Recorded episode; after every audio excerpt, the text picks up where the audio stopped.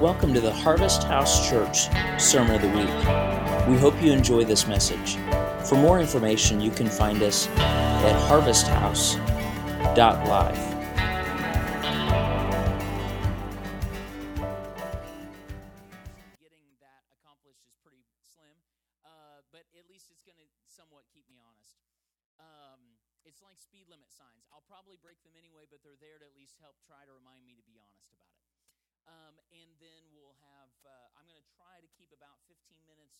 to where anybody can ask any questions.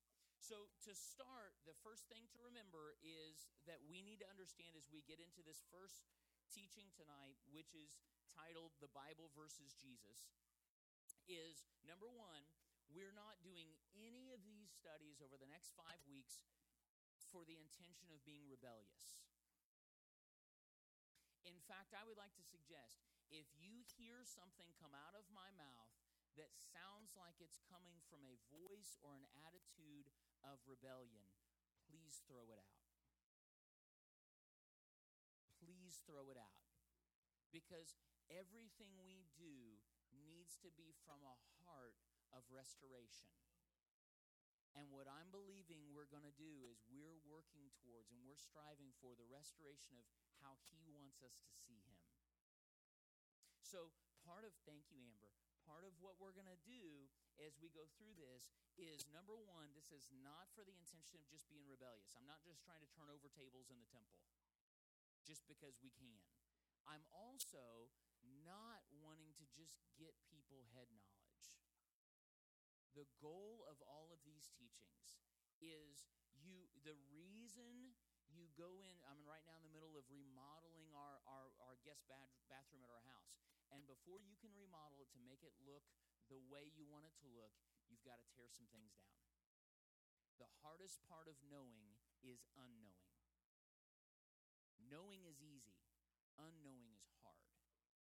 And so, what we're starting with is unknowing and undoing so we can have His knowing and His doing. Okay? Um, and so, it's, but it's all from the vein of restoration. Number two, the, um, if any of you know me, I have been a Bible obsessed person as long as I can remember. I remember being a little kid in grade school and taking my Bible with me to school. I remember asking my second grade teacher if I could do my book report on the Bible rather than Shiloh. I remember being in um, um, Sunday school and actually tearing out large chunks of my Bible to give to everybody else in the class because I was taught that not only was I to read the Bible, but I was to share the Bible with my friends. So, at the age of, of five or six years old, uh, with Frosty, who is my Sunday school teacher, uh, who's long since to be with the Lord, I actually don't even know his real name, that's just what we called him. Uh, that, I, I remember doing that. I, I, the hardest thing, I'm giving you some background, the hardest thing for me when the Lord changed everything about our lives was to spend time in intercession. The reason was I loved the Bible so much, every time he would speak, I would want to get up and go study. Three hours in the Bible was nothing. Three hours in prayer for me took work. I'm just sharing, I'm just being honest. I'm Not saying I didn't do it. I'm just telling you, my inclination has always been I've just had a thing about the Bible. I, it's just been my life. So I'm not saying anything that we're going to say tonight from the stance of a low view of Scripture. I'm saying everything I'm going to say tonight because if we don't start here, everything else that we talk about is going to be challenging. And the reason we started before we started this series on wrecking religion, the reason we started with the society and talked about the change that happens when you come into the society of the kingdom is because we're not of this world. And the world that we're not of is that world that word world has nothing to do with planet Earth. It's the world, it's the word system. We're not of this system. And so that's going to require us, the two systems that Jesus regularly battled against were the system of the world and the system of the church. And so tonight, as we go through this, I want to address specifically the Bible versus Jesus. Have you ever had something where you God asked you to do something, and immediately before you even get two feet forward, you've got all the the um, well-intended Bible stewards who are flipping through the pages to show you that what you're doing is not scriptural. And they pluck some verse that more than likely you know is probably out of context, but they pluck some verse about how this isn't supposed to happen and that's supposed to happen. To give you an example, right now, a hot topic inside of the uh, American church, the Western church, is can women be pastors? Can women oversee men? This is still a big deal in our culture, you know, being involved in all. And do you realize that the Pauline passage that everybody quotes in Timothy that says that a woman is not to be a pastor over a man, in the same context, it also says that a woman is not supposed to wear gold, wear pearls, or nice clothing.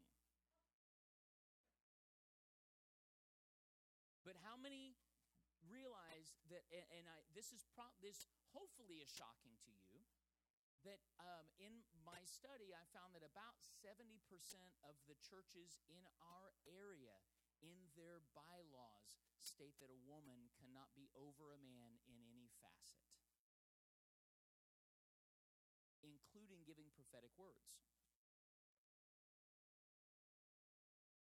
So, what happens is somebody flips to a passage and they pull something out like that uh, completely out of context and and don't look at what the bible says and don't recognize that at the time paul was writing to the ephesian church the ephesian church was actually predominantly in the area of that time there was a temple of diana. Diana was a goddess that all of the leaders of the temple of diana were priestesses that's not a word uh, were, were female and they would wear specific illicit clothing because the way they funded the church and they believed that it was a worship, an act of worship, that the, the, the priests actually prostituted themselves to the worshipers.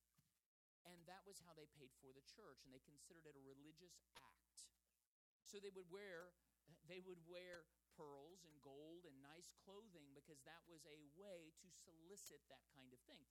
And so, what Paul was saying is be very careful because in this specific context, people aren't going to know what's going on. But you see the problem. We've got this thing that we really, really have in our American culture, and it's called biblicism. Biblicism. So let's start, if you will, uh, with Mark chapter 9. We're just going to read this passage, and then I've got a whole bunch of notes. And I'm probably going to read most of the teaching tonight just because I spent around 40 hours or so just on this message studying. And I decided to type a lot of it just because I want to be very articulate to the best of my ability with what I share. Uh, Mark chapter 9, verse 1 And he said unto them, Verily I say unto you, that there must uh, there will be some that stand here which shall not taste death till they have seen the kingdom of God come with power. And after six j- days, Jesus takes with him Peter and James and John and leads them into the high mountain apart by themselves, and he was transfigured before them. And his raiment became shining, exceeding white as snow, so as no fuller on the earth can make them white. And it appeared with them Elijah and Moses, and they were talking with Jesus. And Peter, the idea man of the group, says, Master, it's good for us to be here. Let us make three tabernacles one for you, one for Moses, one for Elijah. For he would what to say, for they were sore afraid. And there was a cloud that overshadowed them, and a voice came out of the cloud saying, This is my beloved Son, hear him. this account happens near the middle of Jesus' ministry on earth, and this story is absolutely incredible in its picturesque detail of this transition whereby Jesus is transfigured before the very eyes of the disciples. And while we do not have the time to go into the meaning of the transfiguration itself, excuse me, can you imagine what it might have been for the disciples to behold this? Not only the majestic shining of Jesus, but then you have these two anachronistic appearances. Anachronistic just means out of time. You have these two pillars of the Old Testament, Moses and Elijah. Moses would have died around 14 centuries earlier. You've got these, uh, uh, uh, uh, Elijah was nine centuries earlier. You've got these guys who out of time appear and hold great weight. These were pillars in the Jewish faith. So, can you imagine for the disciples what it would have meant to see these two men showing up on the scene? Jesus' clothing is whiter. In fact, in some translations, it says whiter than you could bleach them. So, a, a, the, his clothing showed white. What an incredible thing to see. But what we must understand in this moment is it's laden with symbol. Moses and Elijah are not just towering figures in the Old Testament, they're representative figures, not just in the Old Testament, but of the Old Testament. Elijah is the quintessential prophet. Moses is the lawgiver. He represents the law itself. So to say that Moses and Elijah were there would literally be like saying the law and the prophets were represented. Or the Old Testament, which is made up of the law and the prophets. So Moses gave the law, but what was the purpose of the law? The law was designed to form Israel as God's people into a just and worshiping society. This is really vital for us to understand. The intention of the law was uh, given through Moses was always to transform this chosen people of God into a just and worship uh, worshiping society. What you find is the even when you break this down to from the Torah to the Decalogue, which is the Ten Commandments, they're broken into two groups. The first four are designed to form Israel into a worshiping people. You have shall have no other gods before me, or no idols. Keep the holy day holy and the sacred day sacred. Those four things were framed within the Ten Commandments to make the children of God, the children of Israel, who were the people of God, a worshiping people. Furthermore, the other six were intended to form them into a just society. This was to govern how they treated their neighbor. Honor your parents, don't kill, don't steal, don't commit adultery, don't bear false witness, and don't covet. So the whole intention of the law itself was to create this, this society of people where the line gets moved forward into being worshipful and being just. And interestingly enough, it was to deal with the framework of how they loved God, worshiped, and how they loved people, just society. What did Jesus say all the law and the prophets hang upon? Love the Lord God with all your heart and love your neighbor as yourself. Of the law. The prophets came along later, frankly, because the people, much of the time, failed to live up to the high calling of being a just and worshiping society. In fact, the reason for the prophets was because the people fell short of the law. The reason for the prophets was to remind people that there was a, a, a, high order for them to be a just and worshiping society. In fact, quite frankly, when you look back to the prophets, you really study and find that they denounce primarily two things idolatry and injustice. Every prophetic book, every prophet of the Old Testament, if you boil down their message, it's two things idolatry or wrong worship of God, and injustice or wrong treatment of people. So they came after to remind people that they had been given a law and invited them into a different society. So the law and the prophets have this design that the people of God can be a worshiping and just society. And from the beginning, Jesus shows up and says, Don't think that I am come to abolish the law and the prophets. I have not come to abolish, but to fulfill. Okay? In other words, I have come to do what the law and prophets were trying to achieve but could never fully accomplish. That's what he's saying. I didn't come to destroy what they did. I came to fulfill it because they couldn't accomplish this on their own. And if you have any argument to that, just look at how it worked out. Look at the 400 year drought between Malachi and Jesus. Look at the, the, the whole idea of what you find Israel always struggling with. And so Jesus says, in the beginning, that he intended to bring the kingdom of God that was always intended to be here all along anyway. He intended to bring the kingdom of God that God had intended to institute through Israel, but Israel was unable to do it on their own.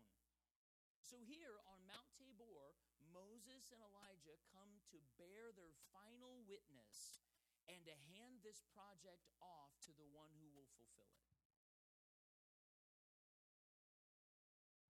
That is the message in the symbol of these catalysts on the mountain. That brings us to Peter, the father of the church, the rock upon which the church is built. That statement by Christ was prophetic in more ways than one. Do you realize, number one, that Jesus only ever used the word church once? And it was when he spoke over Peter that upon this rock I will build my church. So here's Peter, representative of the church. He's the foundation that the church was going to be built upon. And in this moment, Peter sees this thing. Peter was a Jew of Jews. I mean, this guy was full bore nationalistic Jew. He got it. He knew what the Bible said. He knew who Moses was. He knew who Elijah was. And what Peter comes up with in this moment, if you, I don't really blame him, is we got to do something. We got to do something. And isn't it interesting because his presumption in many ways is no different than the church. He is the father of the church, and he is in this story prophetic of exactly how the church has been presumptuous, impetuous, yet pure in motive, trying to do what's right. See, that's the challenge you have with guys like Peter. Mean, the same guy that, that like Peter, that would rebuke the Lord when he said that he was going to give his life is the same guy that was when Jesus said, Who do you say I am? He said, You're the Christ. See, there was something in Peter, even in his presumption and in his impetuousness, but there was a hunger to do right. This was the man that was crucified upside down because he said he was unworthy to be crucified in the same manner So, in this moment, Peter is representative of the church.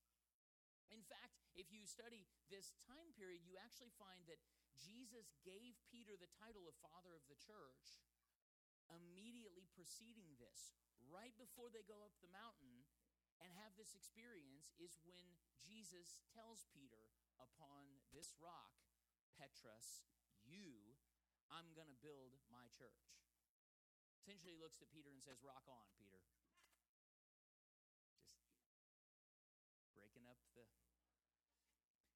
So, it was at this moment that Peter misunderstands the meaning of Moses and Elijah being there, and he comes up with an idea, frankly, a horrible one. But he comes up with an idea nonetheless. Peter comes up with the idea in that he's overwhelmed and impressed that these pillars of his faith are here. He is the official idea man of the 12 disciples. None of the other disciples would ever rebuke the Lord. Peter, though, you know, he can do it. That more than likely he was the oldest of the 12 disciples, is what a lot of people teach historically. Um, and so he was kind of the voice, you know, he would say these things. So he says to Jesus, think we need to build three monuments. We've got Moses here, who's the law. We've got Elijah here, which is the prophets. And we've got you, Jesus. You're pretty cool too. And so we need to build these three monuments. People are going to travel from far and wide to see them. And, and we, we read this and we think, well, they're just tabernacles or churches. No, these were literally worshiping monuments, is what he intended, to commemorate what had happened. And he says, we need to build these things. These people will come, people will travel. We could charge admission, we could fund the end time harvest.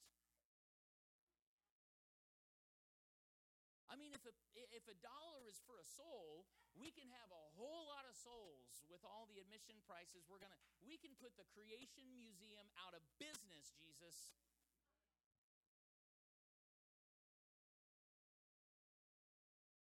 So, what you find is that Jesus looks at Peter in the midst of this, and before Jesus has the chance to reply, mid sentence while Peter is speaking, God interrupts him. In a loud, booming voice, God says, while Peter is speaking, equalizing Moses, Elijah, and Jesus as all being equal, God the Father out of heaven interrupts him. The heavens open up, and God speaks in a loud, booming voice This is my beloved Son. Listen to him. At this moment, the disciples that are there are absolutely petrified to the degree that Peter short circuits and faints. Falls on the ground. Not that I can blame him. If I was in mid speech telling Jesus about, hey, I've got this great idea, we could start a business, you need to trademark this, and God interrupts me in a loud, booming voice, all the while these patriarchs are here, Jesus is glowing, I, I would probably short circuit too. Short and go to ground, right? I mean, that's just what you do. And so Jesus walks up to Peter and touches him. In fact, it says this in Matthew's gospel touches him and declares, Don't be afraid or let your fear be gone brings him back to life. This is the Sun of Righteousness rising. And much like the stars and the moon at the dawn, the law and the prophets fade into the background as the sun rises to welcome this new day.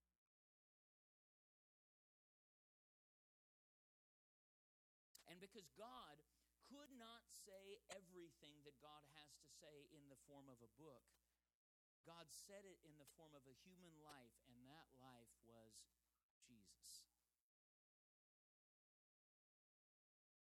He is the Word that was in the beginning and came and dwelt among us.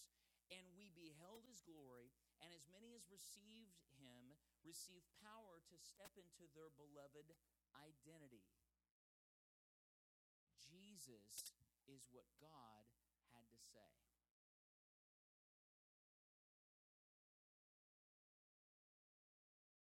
So before we get into, I read recently uh, last week, before we get into John 1, um, I read this really interesting article um, by a very prominent pastor in our country, and he was writing in um, to CNN, it was an op ed about, he was defending the death penalty. Um, and what he was using to defend the death penalty is he was drawing from what Moses had to say in the Old Testament about an eye for an eye. And he was drawing from the situation that if, if there's somebody that is um, uh, steals, you're to, you know, either stone them or cut thing, various things off. Um, if there's somebody that murders, that you're to murder. And so here's this pastor who is utilizing Moses from the Old Testament to justify capital punishment. Now, let me be clear. Because for whatever reason, as soon as I start quoting the Bible, people call me a liberal. Let me be clear. I do understand that capital punishment is a political hot button. I really don't care what you believe politically about capital punishment. But when I tell you Jesus said, rather than an eye for an eye, if someone strikes you, turn the other cheek, what I'm telling you is not that you can't believe in capital punishment. What I'm telling you is don't use the Bible and weaponize it to get what you want done when Jesus came to show us a better way.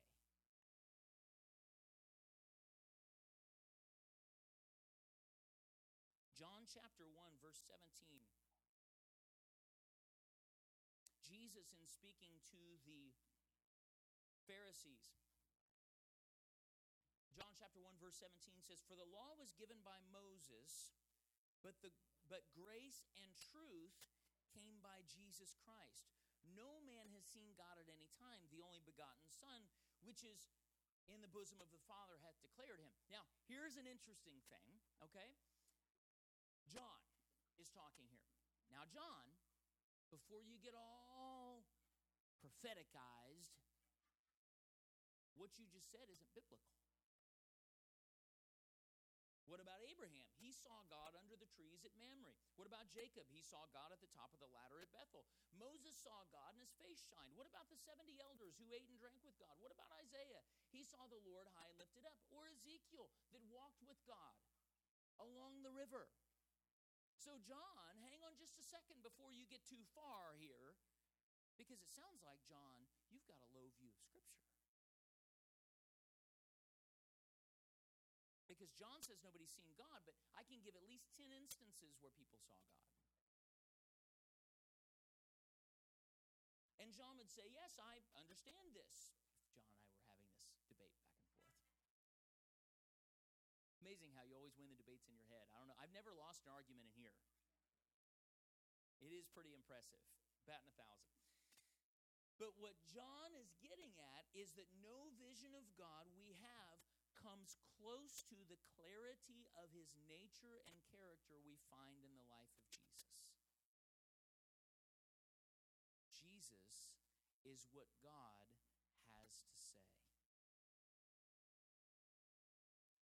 Bible is the Word of God, but only in penultimate sense. It is Jesus who is the ultimate Word of God. As Brian Zahnd puts it, everything, every revelation of God you find in Scripture must bow its knee to the revelation of God that came in the flesh named Jesus. So, everything else we find in the Bible, every other glimpse of who God is, every other thing about who's going to heaven and who's going to hell and what judgment gets to come and who's who's wrong and who's right and what's supposed to happen in the Middle East and all that other junk, if you don't view it through the lens of what God had to say in Jesus, you're not viewing it through the proper lens. This has established in our country what's called what I call a weaponized gospel. Evangelism by terrorism. Where you can pull any passage out of the Bible, throw it at people until you scare them enough and prove that it's right. And I'm not just talking about Old Testament. I gave you the instance earlier with Paul in 1 Timothy. But frequently throughout the Old Testament, you find this. And, and if your question is, um, are, are you saying that the Bible isn't inerrant? I'm, a, I'm, I would tell you, you're asking the wrong question.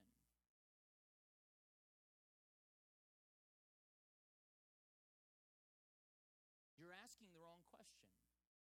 The question has to be what is the Bible trying to show us about who God is? Because just to be clear, the Bible was written by men who didn't sit down and have some holy trance.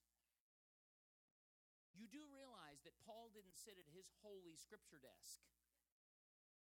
And, and like, you know, Third Rock from the Sun, where the, got a message from the big talking head, and all of a sudden he just starts spouting out what God has to say. Furthermore, you do also understand that it was about 400, well, depending on what, if you're talking Old Testament or New Testament, hundreds of years, almost 500 years before it was agreed upon what could be allowed in anyway, and they threw out more books of the Bible than they allowed in in the first place. And guess who it was that made that decision? Man. Now, I know I'm stepping really close to toes now. But what I'm telling you is not that the Bible is unimportant. I'm telling you that it's more beautiful than you possibly could have imagined. Because when we view the Bible in a flat text, where it's some answer book and an encyclopedia for life, how many times have you heard phrases like the Bible is your manual for life of how life is to work? We're putting a pressure and a weight on the Bible it was never designed to bear. Because do you realize the number one reason that people don't accept Christ? It's not because they have an issue with Jesus. Most people, most people, I'm not going to say everybody, but most people are good with Jesus.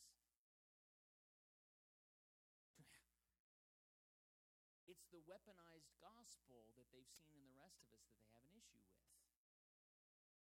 And ultimately, do you know the number one objection I've had when trying to talk to people about the Bible? It's how can you even believe the Bible when it contradicts itself so frequently? How can you be somebody who preaches the Bible when in the Old Testament, essentially the way that we the way that the world looks at the Bible. See, how many just raise your hands. This is let's just be interactive here. How many of you have learned about the Bible first when you were a little kid? Okay, most of us, let's just say. Started hearing about the Bible really young. Do you realize that you are the exception in the world, not the rule? So, do you also recognize that within that concept, there is a script that we've been given our whole life about how this is all supposed to work and about what the Bible says.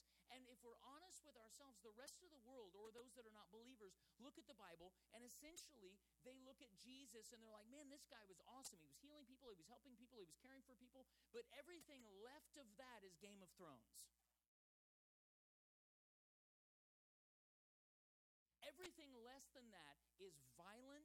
Everything less than that is people doing what they still try to do, which is find things that allow them to be able to get their agenda done in the first place. Because it's the Bible that caused, well, I want to back up. It's the Bible that people drew from and allowed them to have license for World War II. It's the Bible that people used to license slavery. It's the Bible that people use to fight equality today. So, here's the thing I'm not saying that the Bible isn't all inspired, I'm not saying it's not all God. But what I'm saying is, Jesus came to show us a better way. And when you walk through the rest of the Bible and you walk through it without the escort of the Word of God that came in the flesh named Jesus, you're missing the point. And so, what you find in this John passage is that he, right out of the gate, is saying, Well, nobody has seen God. And the rest of us who are biblicists would say, Well, John, that's not scriptural. You better get in line. John, that's not scriptural. We'd start flipping. What John is getting at is that no vision of God you find anywhere else comes close to showing us the clear depiction of the nature and character of God we find. Anything you believe about the character of God you can't find in the character of Jesus, you should question.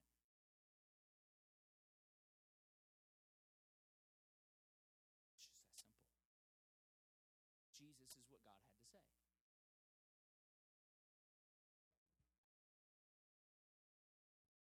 John 5 39 and 40, this is in the uh, uh, this is in the Passion Translation.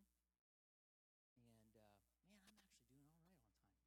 Man, this is good. It's because Ashley prayed for me earlier. So it's, I think she actually, I think she prayed for me, but actually it's the clock that it affected. It just slowed down. It's like that early Israel with the sun standing still.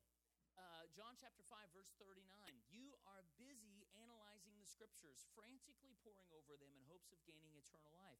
Everything you read in them points to me yet you still refuse to come to me so I can give you the eternal life you're looking for.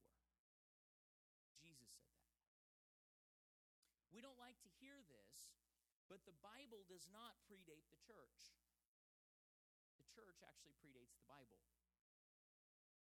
by a couple centuries. In fact, it is through the church and the humans within it that we receive this incredible and inspired book full of ancient literature, stories, poems, and letters. And in it, we see humanity's journey toward God. But we must understand that the Sanhedrin used the Bible to justify killing God. Do you realize that specifically in the Old Testament, it says that any man who hangs from a tree is forever cursed? So, do you realize if you were a biblicist,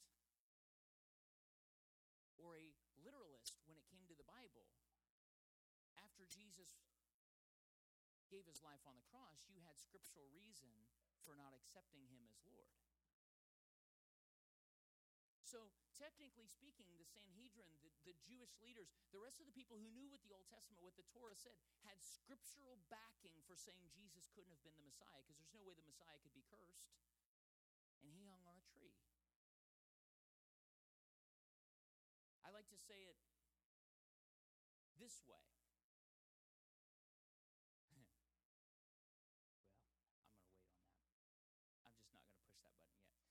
So, what do you think uh, the Torah or a Bible believing, what they had at the time, the Bible believing Jew would have said about the Messiah?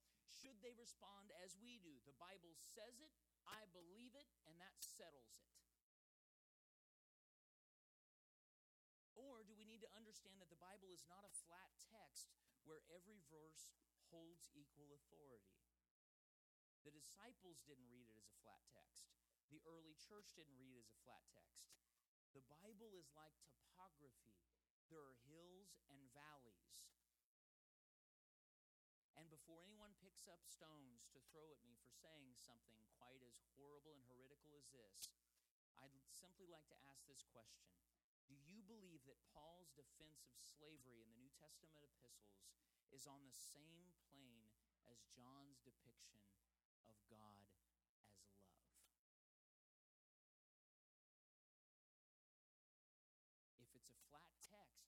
verse holds equal power, then we've got some problems. Isaiah chapter 25 verse 6 3. I'd like to read one of these what I'm going to what I'm calling high texts. I love these. These are these are the verses that clearly shine through what God is actually about and who he is. Isaiah 25, 6 through 8. And in this mountain will Jehovah of hosts make upon all people a feast of fat things, a feast of wine on the lees, of fat things full of marrow, of wines on the lees well refined. He will destroy in this mountain the face of the veil, which veileth all peoples, and the covering that is spread over all nations. He will swallow up death in victory, and the Lord Jehovah will wipe away the tears from all of the faces. And the reproach of this people he will take away from all of the earth, for the Lord Jehovah has spoken this. Do you see how many alls are in that? All the people, all nations, all people. That is a clear picture of who God is.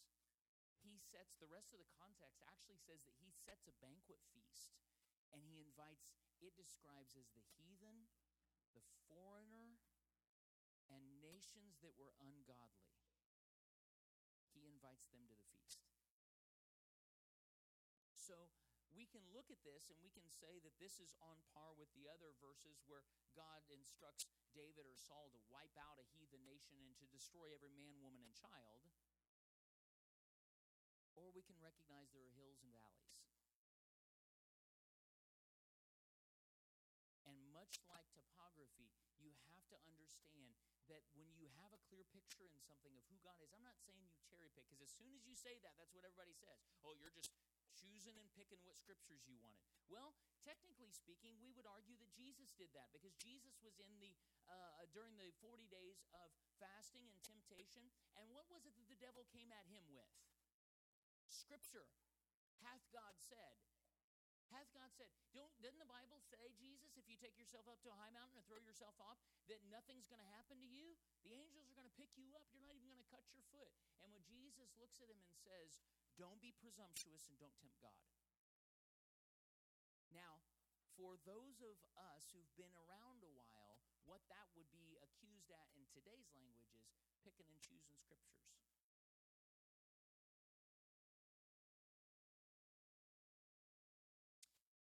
Do you feel that this passage that we just read in Isaiah 25 is on the same plane as the book of Deuteronomy passages that sanction the slavery of women taken in war, or 1 Samuel 15, where Samuel tells Saul that the Lord wants him to wipe out the Amalekites entirely, and specifically says to kill any infant children. If you remember, if you remember, Saul doesn't follow through with this correctly, and this is part of what actually cost him his kingdom. We have to understand there's a better way to read this Bible. There is a better way. This approach is not only dangerous, but it has sanctioned some of the worst atrocities in our history. Do you realize that both of the Old Testament figures that appeared also had major significance to the disciples because they had quoted them to Jesus after being sent out in ministry? Remember Moses and Elijah both appeared. Both of these individuals in Old Testament passage were quoted by the disciples to Jesus. Jesus sends out the disciples, and when they return, they ask Jesus if they can call down fire from heaven and consume those heathens that attacked them. Do you realize what Old Testament story with Elijah they're drawing from? Ahab sends his armies to collect Elijah and to bring him before his presence. Elijah calls down fire from heaven two different times. The third time, finally, the poor guy, whoever he sends, because he keeps sending 50 men with the general. The, I don't know who drew the short straw by the third time. They're like, please don't send me. But he begs Elijah not to destroy him. That's the passage the disciples use and quote scripture to Jesus that says, Can't we call down fire from heaven and consume them? And Jesus says, Don't you know I'm here to give life and not destroy it? Another instance, they bring, and this was regular. Um, actually, I, I was going to give you a, a, a, teaching with all the times that, the, that Jesus dealt with the um, religious leaders in Israel about the scriptures and all the times that he overrode the Bible. But we just don't have time because there's that many. But one of my favorites is, is um, in the book of John, where Jesus is standing there. He's been teaching. They take the woman caught in the act of adultery and throw it at Jesus' feet, and they quote scripture to him that says, Because she was caught in the act of adultery, Moses says, the Bible says, Jesus, we can kill her by stoning her. Jesus says, What? Let whoever doesn't have any sin throw the first stone. So, do you realize there's this context around this? There's this context where they would say things to Jesus, and Jesus would look at them and say, This is not how it's supposed to be. But if you would like to use the Bible to support violence, retribution, and revenge, you can find those verses. Jesus didn't come to destroy the law, but to show us a better way. It's very simple. There is a big difference between what is in the Bible and what the Bible means. Jesus would regularly encounter this when playing Bible Jeopardy with the Pharisees. I'm sure they had just returned from their latest victory at the Bible Quiz Championships whenever they encountered Jesus and came to him and began to quiz him on whether it was lawful to heal on the Sabbath. Spoiler alert, it wasn't. It wasn't. They quoted the scripture to Jesus to tell him why what he and his disciples were doing was unscriptural.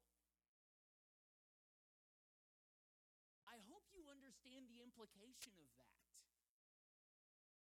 I hope you understand the weight that that would hold in our current Americanized biblicist culture that looks at it as a flat text and says this is this is okay because it's biblical. People still draw, and I'm not even talking about radical verses. I'm not talking about stuff that says you, you can, you know, God wants to kill all the gays I'm not saying it says that either. I'm just saying, I'm not saying radical crazy stuff. I'm saying that as soon as there's something in the Bible, people just flip to it and do this. I was reading a story that's really interesting about a Bible school uh, pastor that that I read some of his books. Actually, went to speak at this Bible school, and he was sharing some of these stories about how Jesus came to show us a better way. A very, very well intended mother was there that day visiting her son, and she sets out on her mission to not stop until he's not allowed to ever speak again because he had a low view of Scripture. He was picking and choosing. She didn't stop until the Bible school was actually shut down. She was proud of her actions. Why? Because God had given her a holy calling to make sure that nobody else was messing with her Bible because she was raised in the same surroundings most of us were, where the Trinity was the Father, the Son, and the Holy Scriptures.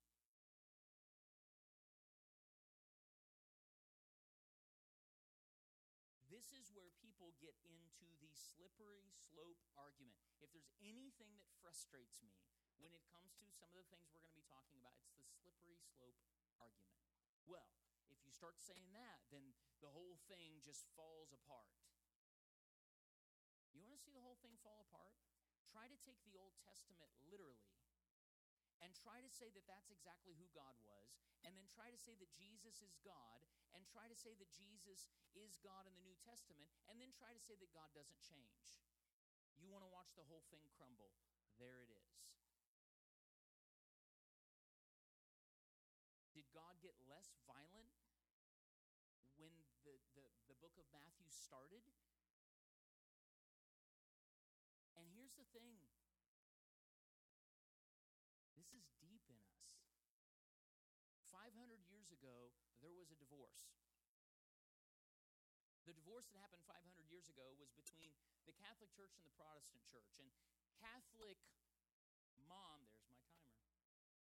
Catholic mom got, oh gosh, the liturgy, the church, communion, tradition, and all dad, Protestant dad, got was the Bible. And dad hung on to that like it was life itself.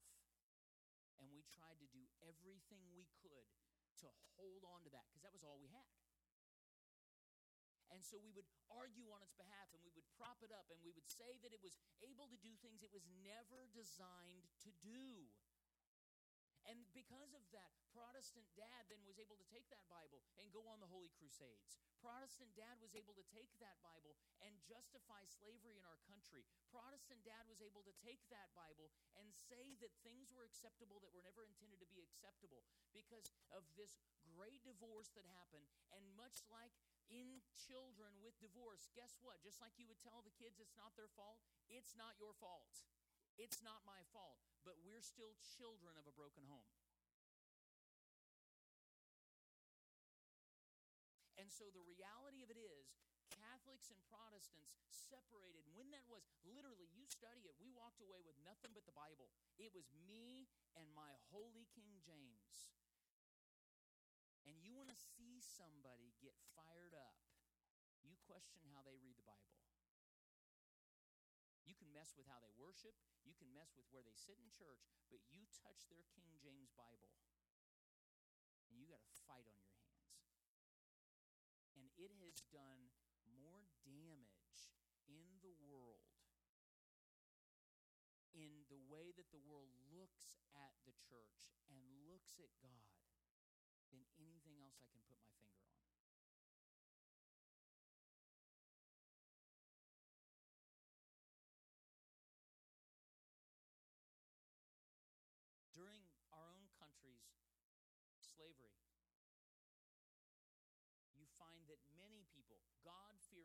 Scripture loving Christians, use the Bible to explain why they couldn't abolish slavery.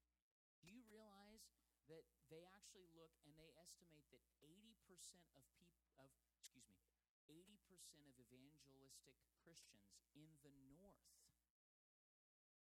in the north didn't believe it was scripturally right to abolish slavery because both the Old and the New Testament justification of slavery. I'm not even talking about the South. I'm talking about God fearing Christians. Because when we do that, when we make it into an answer book, we cause it to bear a weight it was never intended to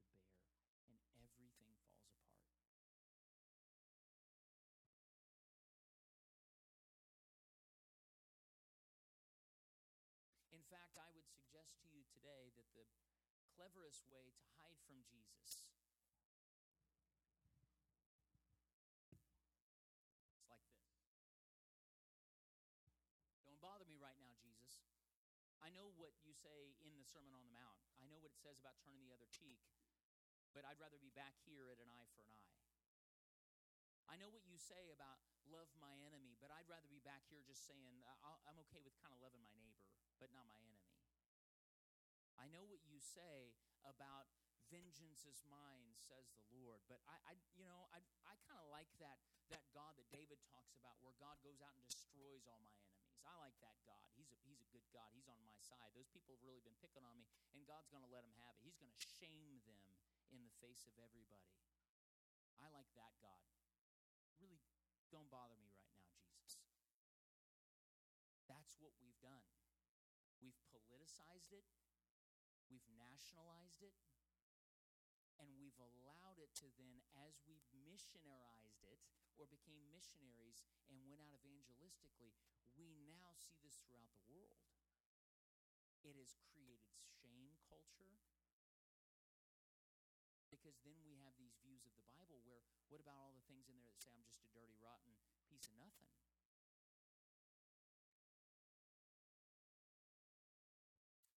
With a few thoughts about how the early church fathers viewed the Bible.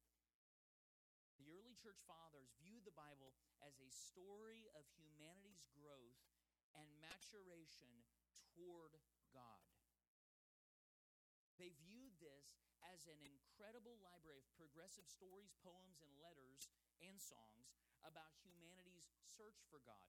They never saw the Bible as a flat text with every passage carrying the same weight. When we approach the Bible this way, we put a strain on it that's impossible to bear. At that point, the, in a literalist, biblicist argument, we often find that it crumbles then against a weight it was never intended to bear. Example, what we have to understand is even in the Ten Commandments, or even in the law of Moses, even in the stuff in the Old Testament, it was always God speaking to humanity to try to move us forward. Do you realize how radical it was in the Ten Commandments when God told Moses, Thou shalt not kill? That was a radical step forward. If that was in today's language, we'd call Moses a progressive liberal, maybe even a snowflake.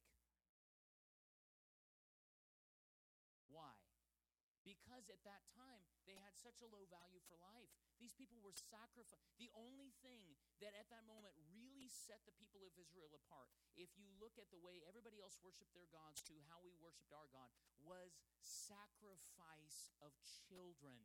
They regularly sacrificed their children to appease their gods. Human life had no value. So for God to start with, Thou shalt not kill, to us doesn't seem like a big deal. But that's because we've moved forward. God was always moving us forward. And so the Bible is a progressive book. And so regularly it's moving us forward and further and further and further and further. And he would say things like, when if you in the spoils of war passage, which in my opinion is one of the most grotesque and disgusting passages in the entire Bible about how you deal with a woman that you find when you have sacked her village and killed her husband. And the Bible talks about what you're to do in that circumstance. And it's disgusting to see. It's disgusting to see women treated as property. But let me be clear to you the reason it's disgusting now is because now we see it clearer than they saw it then. But even at that point, what God told them to do was a radical step forward. He actually told them, allow the woman time to grieve. He actually told them, make her your wife. He actually told them, do not sell her as property, which at that time was radical. And so rather than sit back and wonder why was why didn't God just stop it all? I, I don't know why God didn't just stop it all. But I do see that he was always dealing with broken humanity and trying to move us forward into a clearer character of who he is. That's how the early apostles read the Bible. This was a radical gospel. Whenever we look at these steps that are made, whenever Jesus says that, that it's not an eye for an eye and it's not a tooth for a tooth, and you're not to stone somebody who does something wrong, we have to understand we can no longer allow our culture and our system to poach from us who God is. And we can no longer allow people to say, you know what, if you don't believe in the Trump apocalypse, if you don't believe in draining the swamp, then you're not a God fearing Christian. We can no longer allow it to be, if you don't believe this, you can't, you're a heretic, you're this, you're this, you're this, because the Bible has been co opted, I'm sorry to tell you, by a culture that is power hungry at the core. And it will use that to attack the poor, to attack the needy and pull scriptures like, if you don't work, you don't eat. You know how many times I've heard that scripture quoted to people who are on welfare? You know what I say? I say what Jesus said that true religion is caring for those who can't care for themselves. And while I'm not by any means suggesting that somebody shouldn't work, before we allow somebody to weaponize the Bible to attack somebody who's hurting, why don't we look at what Jesus said about things? Has happened is people have picked and chosen, picked and chosen, picked and chosen. Choosing's not really. Uh, we just choosing Jesus. Picked and chosen. A few things to consider. We cannot possibly suggest that the Leviticus directive to not wear garments made of two different materials, it says that. That you're not allowed to wear clothing made of two different materials, carries the same weight as the Sermon on the Mount. Because in the Old Testament, that was how it was dealt. Jesus said, Blessed are the poor in spirit, blessed are the meek. He showed us a better way. Any scripture that claims to be a revelation of God must bow before the feet of the living God that came in the flesh named Jesus.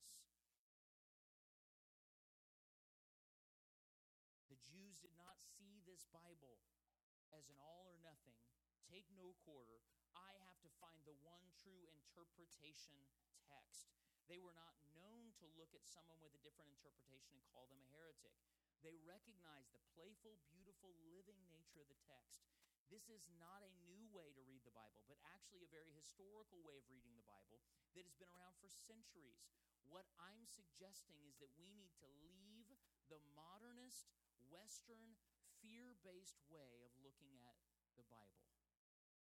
The way we look at the Bible in America has only been around for around 300 years. This is not the way the disciples, the apostles, or even the people in the day of Jesus read the Bible. The story of the Bible is this We live in a good world created by a good God, but it's a world gone wrong. How does God save the world? That's the story of the Bible. How does God save the world? Not how does God judge the world? How does God save the world? The Bible has never been a can you join God in heaven when you die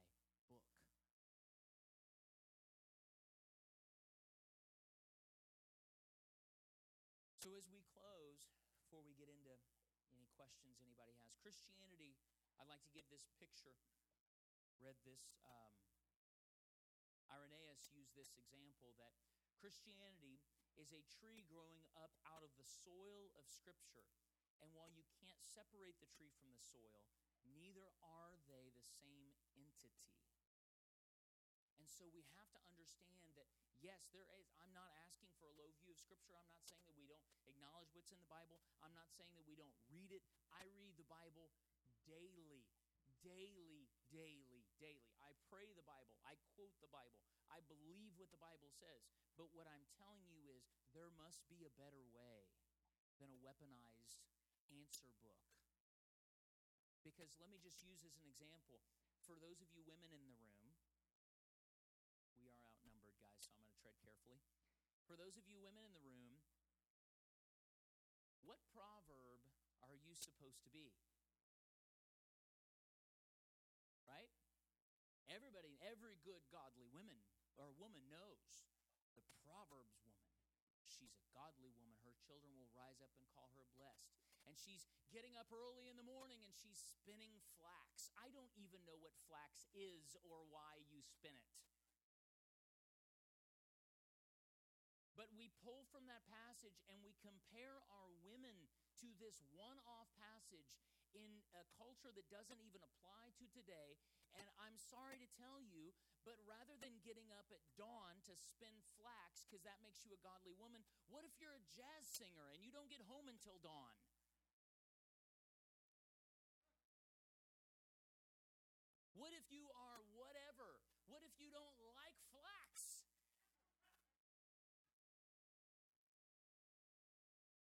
Truth of it is, that really does do a good job if I'm a man and I like my flax spun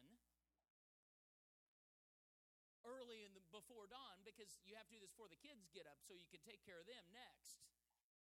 Because I've got to scratch and spit over here in the corner and do man stuff.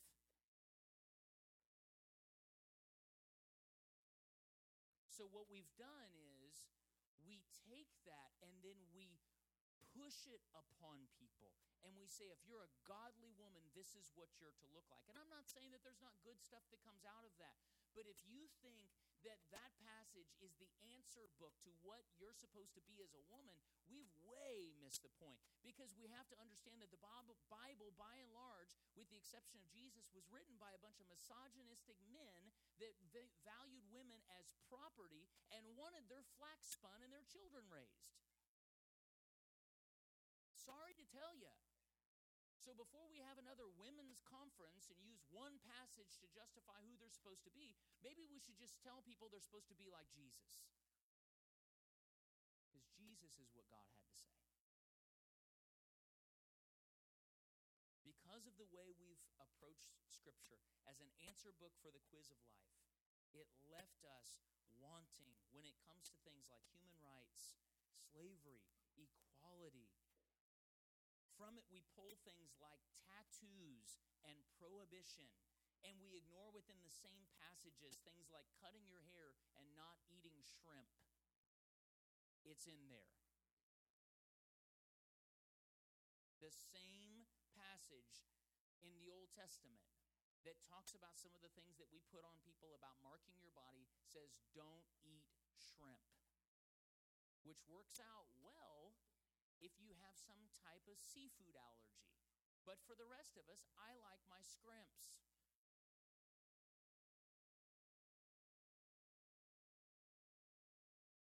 A couple books that I'd like to mention if you're interested in studying further what we talked about tonight.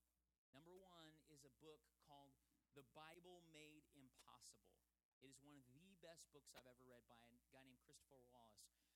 Another book called The Patient ferment of the early church. It breaks down the early centuries of the church and how they viewed the scripture and what caused them to put their what structures were in place, why did they do what they did, and how were things done. But we have to understand in order for us to go forward, if I'm being really honest, if you have noticed a change in the way that we've been teaching here over the last few years, this was the catalyst. Well, his presence is always the catalyst. That's the catalyst of everything. But is spe- in specific to the, the approach to Scripture, it is we have to view it differently than we viewed it before. Because there's cultural things, there are time period things that we must absolutely take into consideration. And I'd like to say it again when you pick up your Bible to read, put on the glasses of Jesus. And, and I could stand here and say, put on the glasses of the Father. And that's true too. But the, part of the reason Jesus had to show up is because for thousands of years they've been trying to figure out who God was and got it wrong. Because let me be entirely clear Jesus did not have to come as a man and spend 33 years on this earth to die for your sins. Could have done that in a couple hours. He came and lived a life to show us a better way. If you think the reason for Jesus' human existence was atonement from sin exclusively, we're missing the point. That could have been done in an instant. Jesus came to show us I am the way, the truth, and the life. I am the door. I'm showing you who He really is. So before we get out our Bible and start flipping through the passages to show somebody how wrong they are, let Jesus walk us through that. So, all right, we're going to stop the recording and we're going to take a couple minutes. Um, Thank you for listening to this message from Harvest House Church. For more information, find us online at harvesthouse.live.